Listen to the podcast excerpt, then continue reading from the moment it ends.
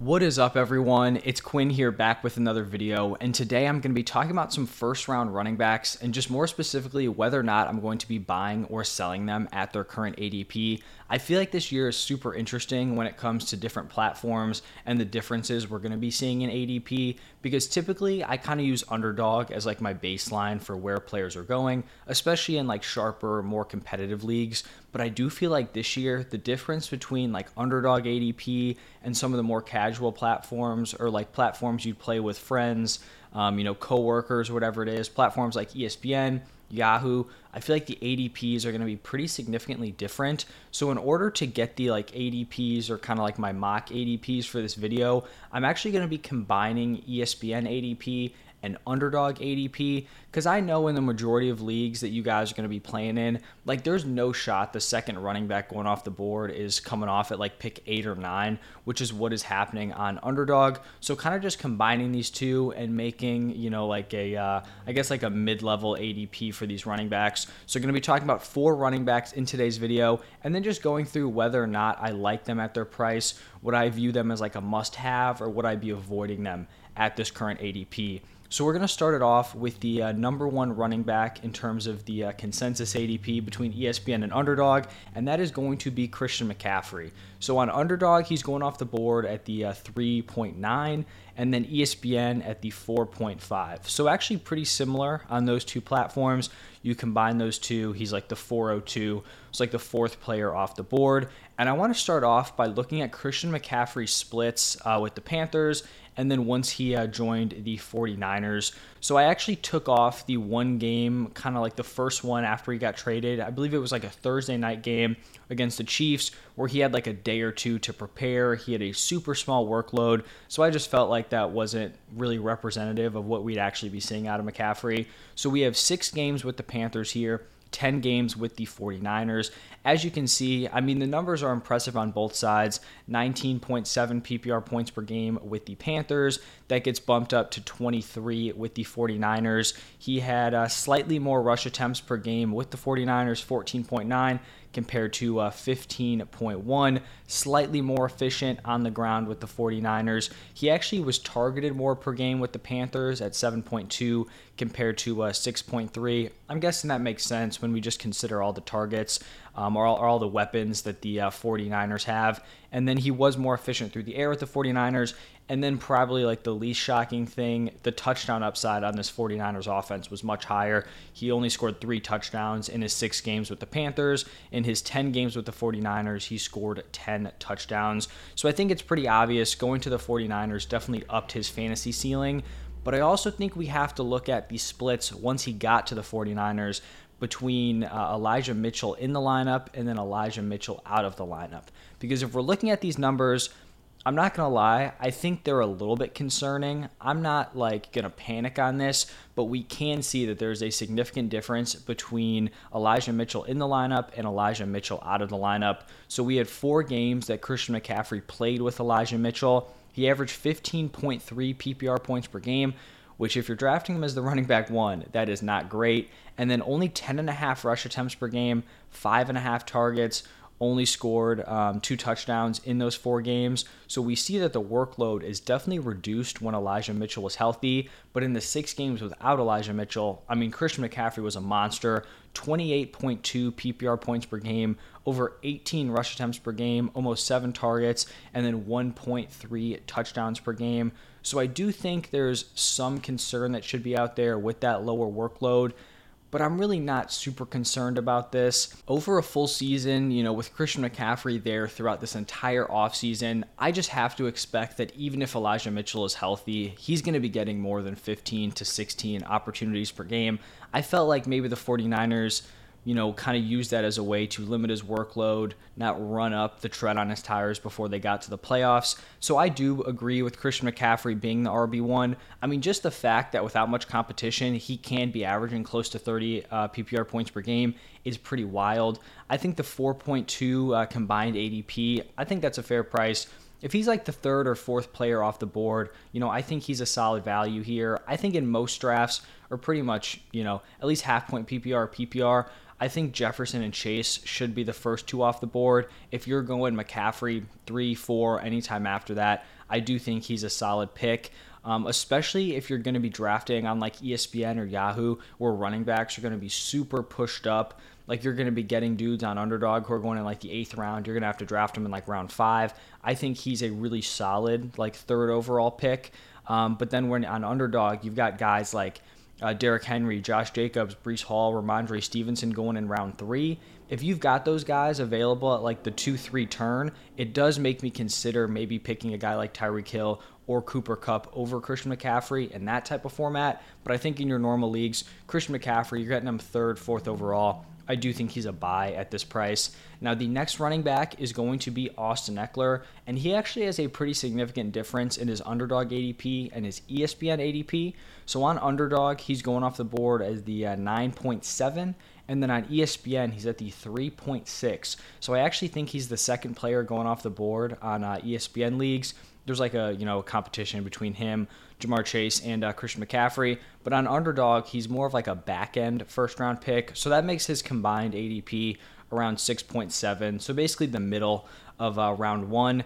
And I want to look at some splits with Austin Ekeler when it comes to uh, Keenan Allen and Mike Williams being in the lineup and then Keenan Allen and Mike Williams being out of the lineup because I could see some people making the argument of like, oh, Christian McCaffrey has some concerns. Austin Ekeler just turned in another great season. Why don't we just take Ekeler over Christian McCaffrey?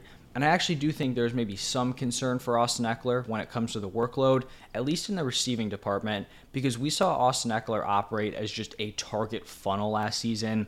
He played in 13 games where at least one of Allen or Mike Williams were missing, and in those 13 games, he averaged 8.3 targets per game and almost a 20% target share. Now, I know it's a smaller sample size, but we have four games later on in the season. I think it was like week 15, 16, 17, 18.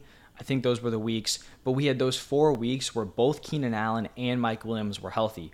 And in those games, we saw Austin Ekeler's targets per game fall from 8.3 to 4.8 and then his target share fell from 19.3 to 12.5.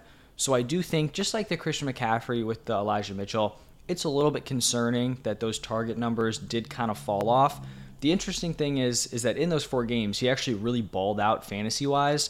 Um, but it did help that he scored like six touchdowns in those four games. So that definitely kind of uh, carried his production. But even if the receiving work isn't as crazy as it was last season, I think his efficiency should increase with Herbert being fully healthy. Remember, Herbert was playing, but he was definitely limited.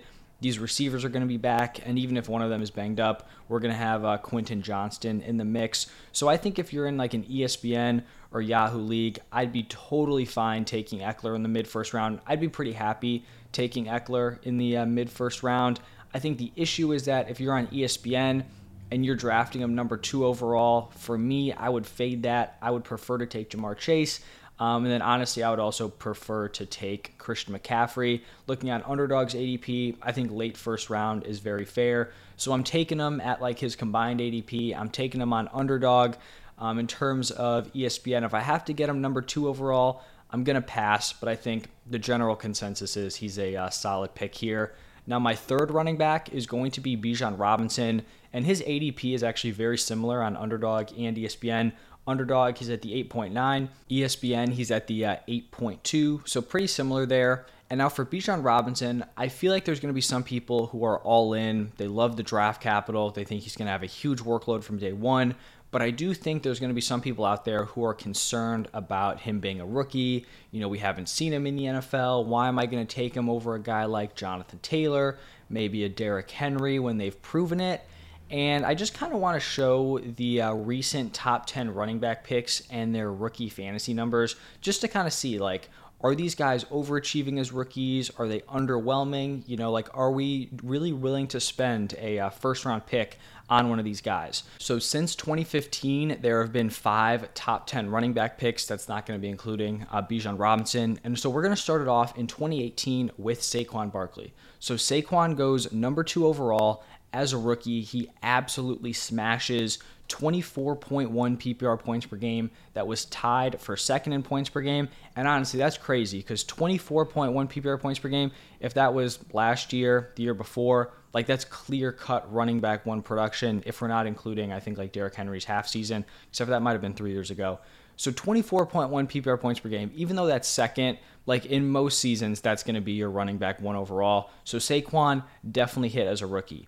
Then we have uh, the 2017 class where we have both Leonard Fournette and Christian McCaffrey going top 10. Leonard Fournette went at pick four, Christian McCaffrey at pick eight. We saw Leonard Fournette average 17.7 PPR points per game. That was uh, seventh in points per game. Um, so a mid-tier running back one production. I feel like you know that's a win when we're looking at it. And then Christian McCaffrey, he was at 14.3, tied for uh, running back 12. Now, the McCaffrey thing is interesting because it was kind of understood that he was going to be in a committee heading into the season. He wasn't going to be guaranteed this huge workload on the ground. So I think that kind of makes more sense. And then I think the year after was when he, you know, pretty much exploded, was a high end running back one. And that's where he's been valued since then. Then in 2016, we had Ezekiel Elliott. He went pick four. He averaged 21.7 PPR points per game, so third in points per game. And then we have Todd Gurley in 2015, who was picked 10th averages uh, 16 PPR points per game, and then fifth in uh, points per game that season. That season was kind of interesting because I think there were like four running backs ahead of him in points per game, but none of them really got to 10. Like there were dudes who played like four, six, seven, eight games that were ahead of him. So maybe we look at him more as like a back end RB1. But in general, these guys have actually been pretty safe when it comes to their production. All of them have finished as uh, RB1s in terms of points per game. And then we have seen some of these guys hit that elite ceiling the Saquon Barkleys, the Ezekiel Elliott's, even Leonard Fournette getting in there as like a mid tier option. Same with Todd Gurley. So I don't really think it's fair to just completely fade Bijan Robinson because he's a rookie. Um, I think I have him as my running back too you could really toss it up with him and Ekeler. I think even Jonathan Taylor's in there. But in my opinion, if you're getting him as like the eighth or ninth pick in a fantasy draft, I think that's very fair value. I think that's a win. We saw this Falcons offense lead the NFL in rush attempts per game last season. He's going to be walking into a huge workload on the ground. And if we actually look back at the four games that Desmond Ridder started, Tyler Allgeier had kind of taken over as their workhorse back. In those four games, he averaged 19.8 carries per game and 108 rushing yards per game. The Falcons went out and they spent a top 10 draft pick, you know, eighth overall, on a significantly better running back than Tyler Allgeier to fill that same role. We also have Bijan Robinson who can catch passes, which I think also adds some uh, value to his upside. So if you wanted to go with an Ekeler, over Bijan. You know, you may not have the opportunity, honestly, in certain platforms. If you wanted to go with a JT, I could understand it, but I do think Bijan Robinson is firmly in this range. And at least for me, like I really can't put him any lower than RB4, and he's probably going to be my running back two heading into the season. So I also think he's going to be a buy here. I'm not really scared of the rookie running back thing.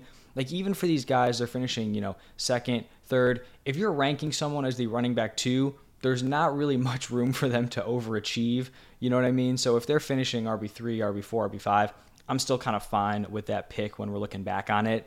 Now, the fourth running back I have here and the final one is going to be Jonathan Taylor.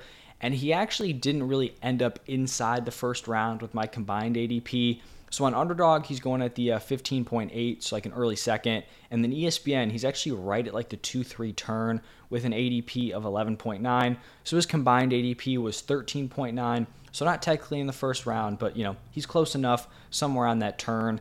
And so Jonathan Taylor was pretty much the uh, not I wouldn't say consensus maybe, but the most popular 101 pick last season. He ends up kind of flopping. 13.3 PPR points per game was the running back 18 in points per game. And to be totally honest, like I'm not really taking a ton away from last season. He dealt with injuries. The Colts offense, offensive line just kind of fell apart. I don't really see any of those things kind of carrying over to this season we know that when Jonathan Taylor is healthy, he is one of the best running backs in the NFL and is pretty much the same player as in 2021. You're now getting him at the 1 2 turn instead of having to spend the 101 overall for him. So I think that's pretty solid. I've talked about this quarterback situation a bunch in terms of like how it relates to Jonathan Taylor. I think there's pros and cons for both Anthony Richardson and Gardner Minshew. If you get Richardson in there, he's probably going to vulture some goal line opportunities, maybe less receiving work with a more mobile quarterback. But I think Jonathan Taylor's efficiency with them running the read option would just be absurd.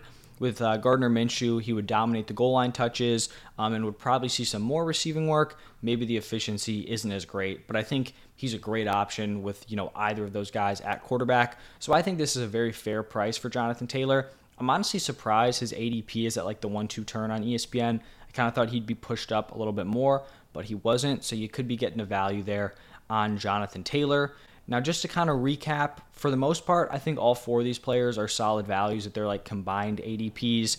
Like I said, I think it's going to be interesting at the top. Um, I think in certain leagues, you're going to be getting guys like Christian McCaffrey, Ekeler, Bijan, JT, Henry, Saquon. Like you're going to have leagues where all of those dudes are getting picked in round one. And then in other leagues, you might have, you know, just CMC, Bijan, and Ekeler, maybe just CMC and Bijan or just CMC and Ekeler. Like I think the difference in where running backs are going to be picked is going to be pretty extreme this year, which I think just makes it even more important to kind of understand the platform you're playing on, your platform's ADP, and then just kind of like how your league mates are feeling heading into drafts. So that is going to uh, wrap it up for this one. I'm going to be doing a similar style of video for uh, first round wide receivers. So if you enjoyed this one, stay tuned for that. Hit that like button, subscribe to the channel. Thank you all for stopping by, and I will see you in the next one.